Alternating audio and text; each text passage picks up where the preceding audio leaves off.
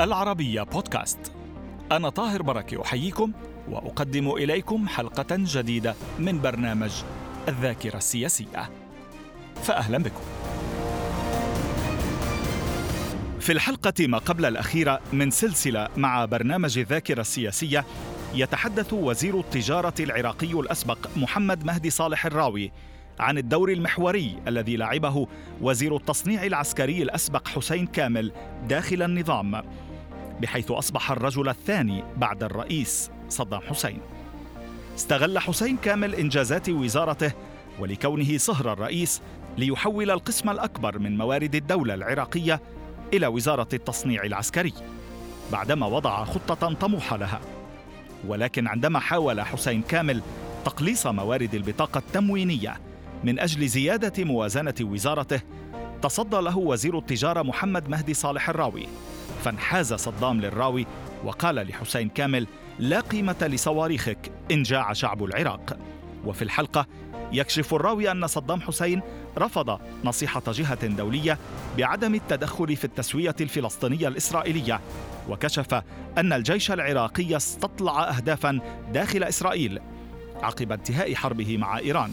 وفي الحلقة أيضا يتحدث عن المفاوضات غير المباشرة بين نائب الرئيس العراقي طارق عزيز مع الأمريكيين بواسطة العاهل المغربي عقب وصول الرئيس الأمريكي بيل كلينتون إلى السلطة.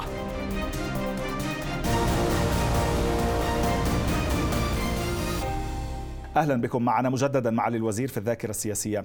أهلا بك. أريد أن أستمع إلى روايتك وأنت كنت حاضر وشاهد على ذلك بخصوص مبادرة تنحي الرئيس العراقي الراحل صدام حسين في قمتي شرم الشيخ والدوحة عشية الغزو الأمريكي للعراق. الحقيقة هذا الموضوع طرح في قمة شرم الشيخ. وزعت رسائل الرسالة وبلغني الوفد السوري قال لي أستاذ عزت يبدو ما قرأ الرسالة. عزت إبراهيم الدوري نائب رئيس مجلس قيادة الثورة. أي. نعم. فحكيت ويا أستاذ عزت الله يرحمه.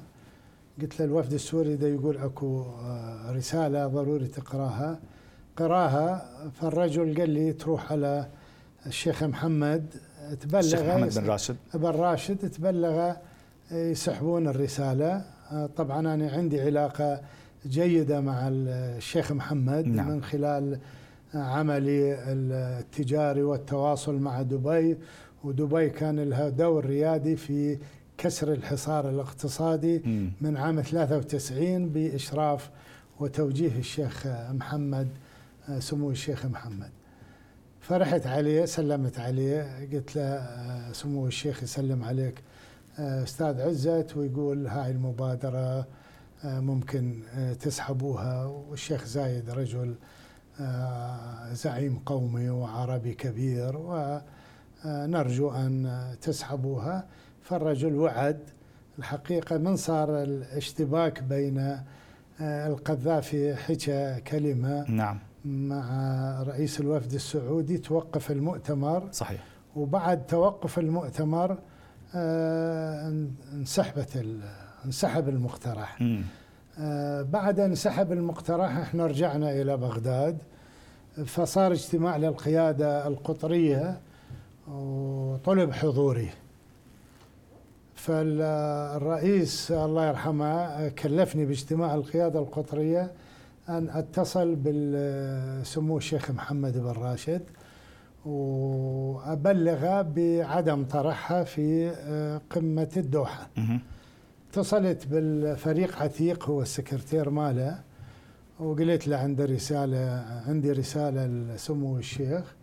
قال لي الساعة خمسة ينتظرك على التليفون. وبالفعل يعني حكيت وياه ولفترة طويلة يعني. وقال إن شاء الله إحنا ما نطرحها. إجانا عاد الشيخ الفريق عتيق اجانا إلى الدوحة والتقى بأستاذ عزت التقى بي أنا دكتور ناجي صبري والإمارات ما طرحتها المبادرة. والتقينا ذاك الوقت مع الرئيس حسني مبارك وهو وكان وياه عمر سليمان. وصار حديث على موضوع الغزو وإذا عندكم شيء من الأسلحة طلعوها.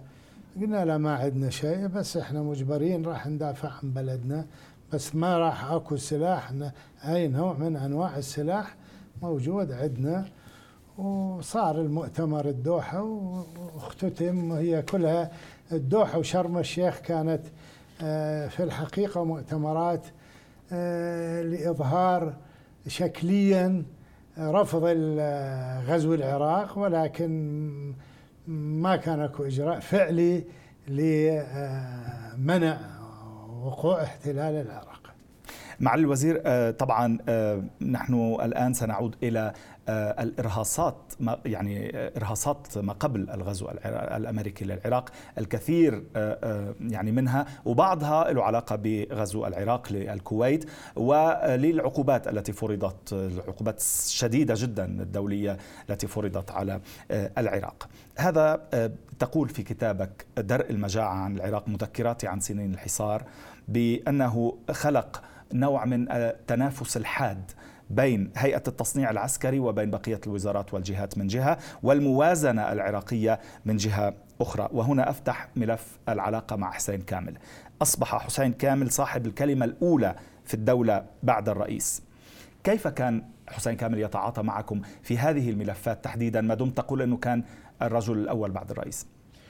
هو الحقيقة آه، حسين آه، صار بعد يعني أثناء الحرب العراقية الإيرانية وفي نهايتها كان إلى دور مهم في زيادة الإنتاج آه، للتصنيع العسكري وممكن ثاني بالرئاسة. كنت استلم التقارير آه، كرئيس الدائرة الاقتصادية في حينها قبل أن أصير وزير تجارة. قبل كان الإنتاج ضعيف.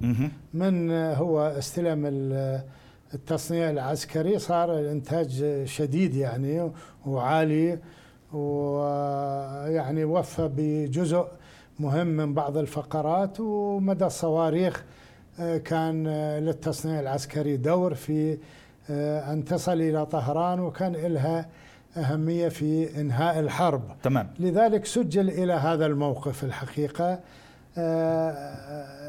بعد انتهاء الحرب طبعا العراق عليه ديون فالرئيس كلفني بهذا الموضوع آه، أن أجرد الديون على العراق وحتى نبدي وبدينا نسدد ديون العراق طلعت 42 مليار عدا آه، ديون الخليج. التصنيع العسكري عنده خطة واسعة وإحنا طالعين من حرب ويراد لها فلوس يعني يراد لها آه، مبالغ. آه، فصار تنافس بين الوزارات فكان الأولوية التصنيع العسكري بحكم كونه صار نائب رئيس اللجنة الاقتصادية. كان يحول الموارد إلى هيئة التصنيع العسكري وقلص الغذاء قلص موارد آه، فقرات الغذاء وفقرات وزارة التجارة فسمع الرئيس اتصل بي هاتفيا قال لي جيب الحاسبة وياك يعرف أنا آه، اي شو قصة الحاسبة صحيح؟ أي أنا الحاسبة دائما آه، حتى من يصير بالحصاد مرة قال المرافق اتصل بوزير التجارة هسه يعطينا آه، كمية هذه المحصول كم يكفي مدينة الدور. أي فانطيته إياها بعد دقيقة واحدة آه، ف... ولازمتك قصة الآلة الحاسبة يعني. الحاسبة رحت يمه كان الله يرحمه لطيف نصيف جاسم يمه وألغى قرارة قرارات اللجنة الاقتصادية وقال له لحسين قال له آه، صواريخك ملها قيمة إذا جاع شعب العراق. فكان ينطي أولوية للغذاء الحقيقة قبل الحصار وأثناء الحصار وكان هو إلى دور أساسي في إسناد البطاقة التموينية وفي حمايتها من الإلغاء حينما حاول حسين كامل أن يلغيها مرتين هل كان بإمكانك الاعتراض أمام حسين كامل؟ طبعا ليش ما أنا أنا أنا الرجل حسين كامل كنت أنا نائب رئيس ديوان الرئاسة وهو كان مدير الأمن الخاص هل دكتور سعد حمادي كان يعترض عليه؟ هو كان يعترض على سعدون سعدون كان رجل قوي ومت... لا دكتور سعدون هل كان يعترض على حسين كامل لا أمامه؟ هو هو وزير هو وزير مشرف على التصنيع العسكري يعني بحكم منصبه كان وزير يعني مو كان بس الدكتور سعدون يعني كان نائب رئيس ال رئيس ال أعلى منه آه بال باللجنة الاقتصادية تقصد رئيس اللجنة نعم. كان رئيس اللجنة؟ لا لا ما يعارضه. ما يعارضه. ما يعارضه لا ما يعارضه. كيف كان يعلم الرئيس بذلك وكيف يتصرف؟ دائما كان يصطف إلى جانبكم أو إلى جانبه مع كل الحظوة التي كان كانت له. الرئيس الله يرحمه يستمع ويقف مع الشيء اللي يقتنع به يعني حسين كامل إيش قد راد يؤذيني شخصيا بس وقف وياي بالأخير وقف ويا البطاقة التموينية أول محاولة إلغاء البطاقة التموينية كانت في عام 94 ولكن كان اجتماع مصغر فكان مقترح أن تلغى البطاقة التموينية ويباع الغذاء بالمزايدة العلنية العائد لوزارة التجارة ويعطى 3000 دينار لكل موظف من الموظفين قيمة الغذاء اللي موزع بالبطاقة التموينية آنذاك. فاعترضت طبعا قلت له كيف؟ لأنه 3000 اليوم تجيب الكمية بعد شهرين ما تجيب الكمية. بسبب التضخم. بسبب التضخم. اثنين الغذاء. كيف إحنا نبيعه بالمزايدة العلنية؟ إحنا دولة. يعني الدولة ما تبيع بالمزايدة العلنية الغذاء. واجباتها تجيب الغذاء للشعب العراقي. م. والحقيقة بينت الأسباب آه، آه، يعني النتائج السلبية الخطيرة على الاقتصاد. إذا الغينا الغينا البطاقة التموينية التموينية لأن هي كانت صمام الأمان للسيطرة على التضخم. المحاولة الثانية؟ المحاولة الثانية مجلس الوزراء طرحها قال نخلي البطاقة التموينية فقط للموظفين وإلى المتقاعدين وإلى القوات المسلحة. فالرئيس قال سووا دراسة. سوينا دراسة طلع اللي نستثنيهم من البطاقة ربع السكان فسويت دراسة شديدة في الحقيقة أنه ضد الفكرة. قلت له يعني ربع السكان ذول الفقراء والرعاية الاجتماعية والموظفين اللي تركوا وظائفهم. فإذا إحنا ربع سكان العراق استثنيناهم ذول يدخلون للسوق يشترون غذاء من السوق اللي عنده فلوس واللي ما عنده فلوس راح يجوع. اثنين آه، آه، سيادتك أعلنا في بداية الحصار بأنه تأمن الغذاء للعائلة العراقية. كهذا التزام ده جزء من إحراج الرئيس الله يرحمه فقال عندك كمية تكفينا للموسم. قلت له نعم. قال خلاص تبقى تلغى الدراسة يبقى تبقى البطاقة لكل الشعب. حسين كامل الرجل انزعج. قال له وزير التجارة يكذب علينا في اللجنة الاقتصادية. يقول أنا ما عندي غذاء. قلت له سيدي ليش أنا يصدق السيد الفريق راح أنطي معلومات دقيقة وصحيحة عن البطاقة التموينية والمخابرات الأمريكية تتابع الموضوع. ما حد يعرف البطاقة التموينية. ورصيدها سوى سيادتك واني والمدير العام الحبوب والغذاء على عكس تصريحاته هو عن آنذاك عن التصنيع الحربي أي. والعسكري العراقي لأنه أنت كأنك تشير إلى أن كان في مبالغة شديدة في هذا الموضوع لا هذا موضوع قبل الحصار الحقيقة م. كانوا آه، التصنيع سوى إنجازات يعني ما حد ينكرها م. بس الخطأ الكبير اللي سووه قبل الحصار هو أنه بدأوا يعلنون عن إنتاجهم وقسم منها عبارة عن أفكار الحقيقة وكلام يعني. للأسف الحلقات التلفزيونيه مش دائما يعني إيه نستطيع فيها ان نثير نعم. كل القصص نعم. ولكنها تبقى قصص أساسية ومهمة جدا. أريد أن أتوقف آه، عند قصة أخبرك إياها. سكرتير الرئيس الأسبق آه، الراحل حامد حمادي في زنزانتكم عن رفض صدام حسين بعض العروض المتعلقة بالتسوية في الشرق الأوسط آه، مقابل يعني إطلاق يده إذا صح التعبير أو آه، التغاضي عن سياسات معينة إذا صح التعبير أيضا ماذا سمعت منه؟ طبعا الرجل الله يرحمه هو كاتب مذكراته ولكن انتقل إلى هو اقترح عليه أن يسميها كنت سكرتيرا للرئيس نعم صدام. هو أي إحنا كنا نحكي بالزنزانة 24 ساعة واحد يم الآخر. كل واحد يحكي. فإحنا قررنا أن نكتب مذكراتنا. يعني وعدد وزراء آخرين. مثلا دكتور همام هم كتب مذكراته. آه، وزير التعليم العالي المسؤول على الطاقة الذرية في حينها.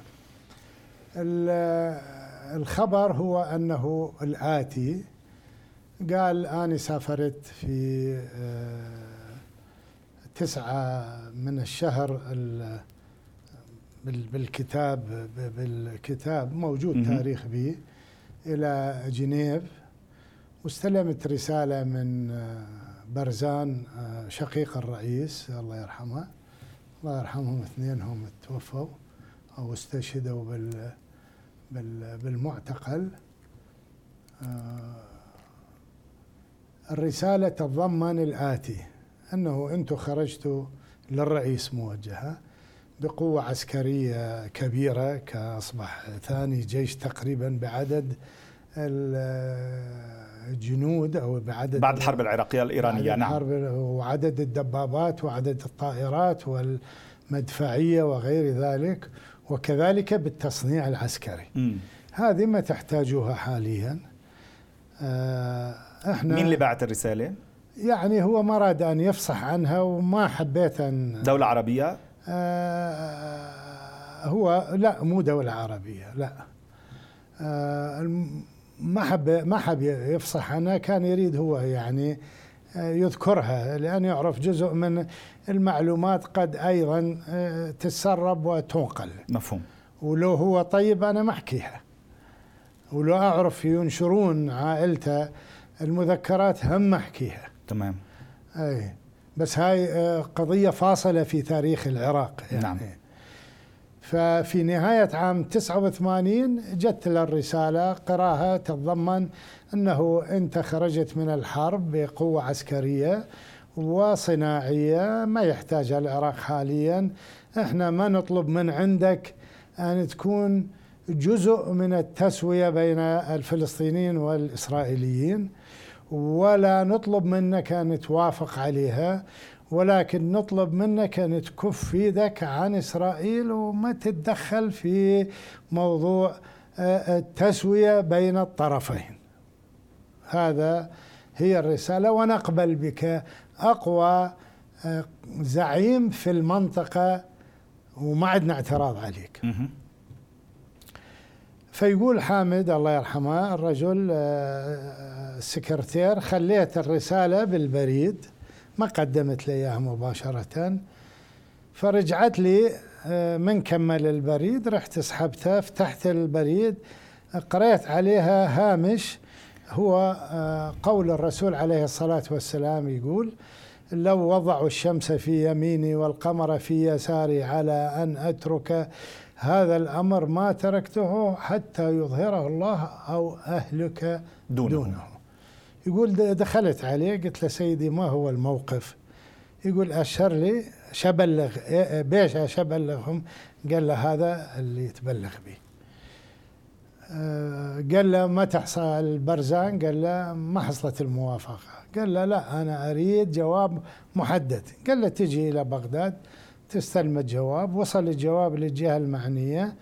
آه، قالوا انتهى العراق. يعني هذا انتهى العراق. انتهى العراق اي نعم إنه ما دام هذا جواب الرئيس يعني نعم. رفض فبالتالي ضاع العراق. أي. في المحاولة الثانية كلينتون بعد أن استلم وهذا هو في الحقيقة مشاريع لأن اجوا له بعدين من صار قال أحرق نصف إسرائيل. م. إذا اعتدت علينا إسرائيل م. أحرق نصفها بالكيمياوي المزدوج إجوا عليه بوب دول و هوارد بيرمان آه، قيادة بالكونغرس الأمريكي نعم. بالكونغرس الأمريكي. في شهر نيسان عام 1990 آه، بعد قمة عمان اللي إحنا حضرناها وأنا عضو بها كنت بالوفد.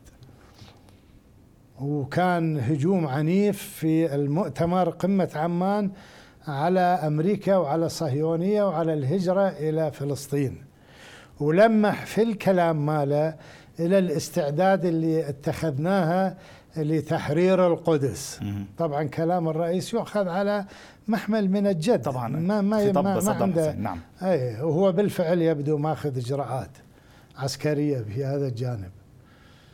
كيف يعني كان ماخذ إجراءات لتحرير القدس بهالجانب؟ يعني آه، حسب ما بلغونا العسكريين في المعتقل وهو رئيس الحرس الجمهوري الله يرحمه فريق اياد قال إحنا بدينا نحضر بهالاتجاه وأرسلنا فرق عسكرية استطلعت الحدود مع الضفة الغربية وطياره سوخوي صورت المستوطنات وبدينا نعمل بعد بعد انتهاء الحرب العراقية الإيرانية. بهالاتجاه هذا. بس سخرية القدر معالي الوزير العراق غزا الكويت ولم يعني يحرر للأسف هاي يعني تحولت وهو جزء من ال يعني الكويت ما كانت هي جزء من المشروع بزيارة قيادات الكونغرس بدك تضيف شيء كنت في؟ القيا... هو بعد أن زاروا نعم. قيادات الكونغرس. قدموا مشروع بالكونغرس. بنيسان لفرض حصار شامل على العراق بسبب موضوع وتدمير أسلحة العراق الكيميائية والبيولوجية والنووية وموضوع التعرض إلى أمن إسرائيل. أمن إسرائيل حطوا بالقرار. ومع وصول الرئيس كلينتون. ومع الرئيس كلينتون يعني طبعا صارت الحرب وطلع العراق ضعيف وبعدين صار مؤتمر أوسلو وصارت بداية التسوية المكشوفة في الشرق الأوسط.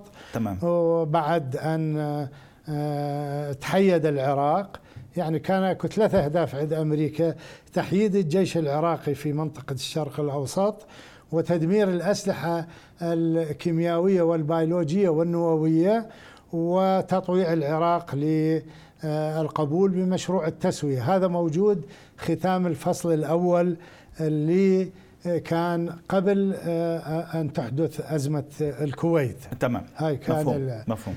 كلينتون بعد انتهاء وفشل الرئيس الأمريكي في تجديد الولاية بوش بوش الأب. إجا إجا كلينتون. كلينتون صرح قال أنا عندي استعداد أن أتعامل مع صدام حسين إذا غير من سلوكه.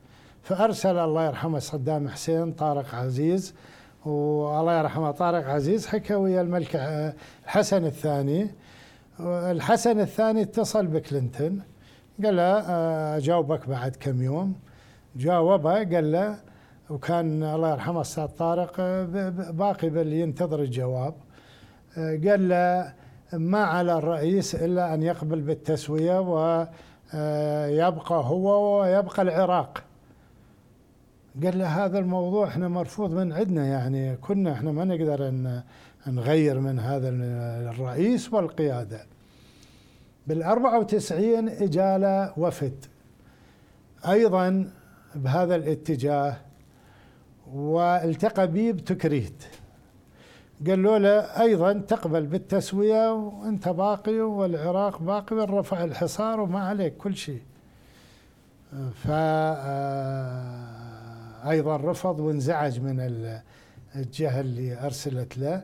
وإجا من البابا شخص قد قس قابل الرئيس أيضا من باب الفاتيكان نعم. من الفاتيكان. حول هذا الموضوع والرجل بعد لقاء بالرئيس قبل طلع للمطار. يعني غادر العراق. بس الحصار كان شديد العراق. جدا رغم إنه العقوبات كانت شديدة إيه، جدا هذا ما مرونه به على الإطلاق مم. هذا الموضوع هو لا نعطي به مرونة تتغير الأمور هل تتوقع أنه الأمريكيين أو غيرهم كان عندهم تصور أنه تستطيعوا أن تصمدوا كل هذه المدة؟ هل أتتك مؤشرات حول هذا الموضوع لاحقا مثلا في التحقيق؟ نعم هو هم كانوا يتوقعون أن العراق لا يصمد أكثر من ستة أشهر وهذا قال, قال يعني سألوني به فريق تقص الحقائق اللي اجى من مجلس الشيوخ قابل الاستاذ طارق الله يرحمه وقابلني. على الحصار أنا سألني سؤال وطلب تسجيله. كانوا خم... أربع أشخاص وقال إحنا في آه، أمريكا من انفرض الحصار طبعا من انفرض الحصار علينا من أمريكا في 2 آب ومن مجلس الأمن في 6 آب يقول استند الحصار كما وارد في الكتاب على تقرير المخابرات الأمريكية اللي استدعوا مدير المخابرات الأمريكية ويبستر استدعته لجنة الدفاع بالكونغرس. قالوا له أنتم كيف قلتوا خزين القمح في العراق ما يكفي إلى الموسم القادم واللي استند عليه قرار فرض الحصار على العراق وهاي معلومات أنتم أخذتوها من مستشار الزراعي آه، الأمريكي في السفارة الأمريكية وكيف طلع أن العراق عنده خزين يكفي سنتين؟ فجوي علي بالمعتقل قالوا نريد توضح لنا هاي النقطة آه، كيف, كيف صمتم؟ صمتم؟ 13 سنة. فسجلوا تقريبا فقلنا يعني إحنا أخذنا إجراءات والإجراءات اللي أخذناها البطاقة التموينية أول بالفعل إحنا لو آه، كان كان خزيننا أربعة أشهر. لو مستمرين بدون البطاقة التموينية خلص أربعة أشهر كل شيء يصير المجاعة بالعراق. والبطاقة التموينية هي التي نبدأ بها الحلقة المقبلة. ولا زالت مطبقة. ولا تزال مطبقة حتى نعم. الآن. نفسها بنفس المعايير. لا لا بس ضعيفة حاليا. شكرا لوجودك معنا مجددا. نتابع في بداية الحلقة المقبلة. إلى اللقاء.